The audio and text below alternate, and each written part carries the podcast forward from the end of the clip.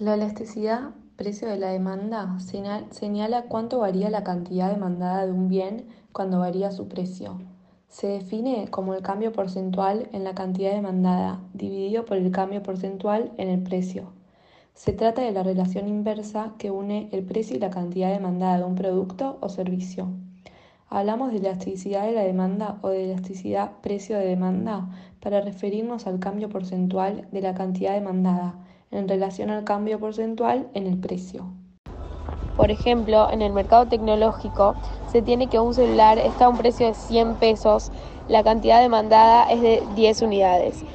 Pero si el celular sube a 120 pesos, la cantidad demandada baja a 9 unidades. Por lo tanto, la elasticidad de la demanda del producto es de 0,5.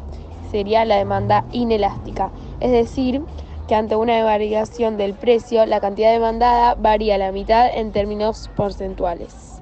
Mientras más necesario sea el producto, menor es la elasticidad, demanda inelástica.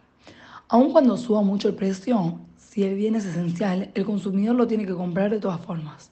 En cambio, si el bien no es de primera necesidad, la demanda es más elástica.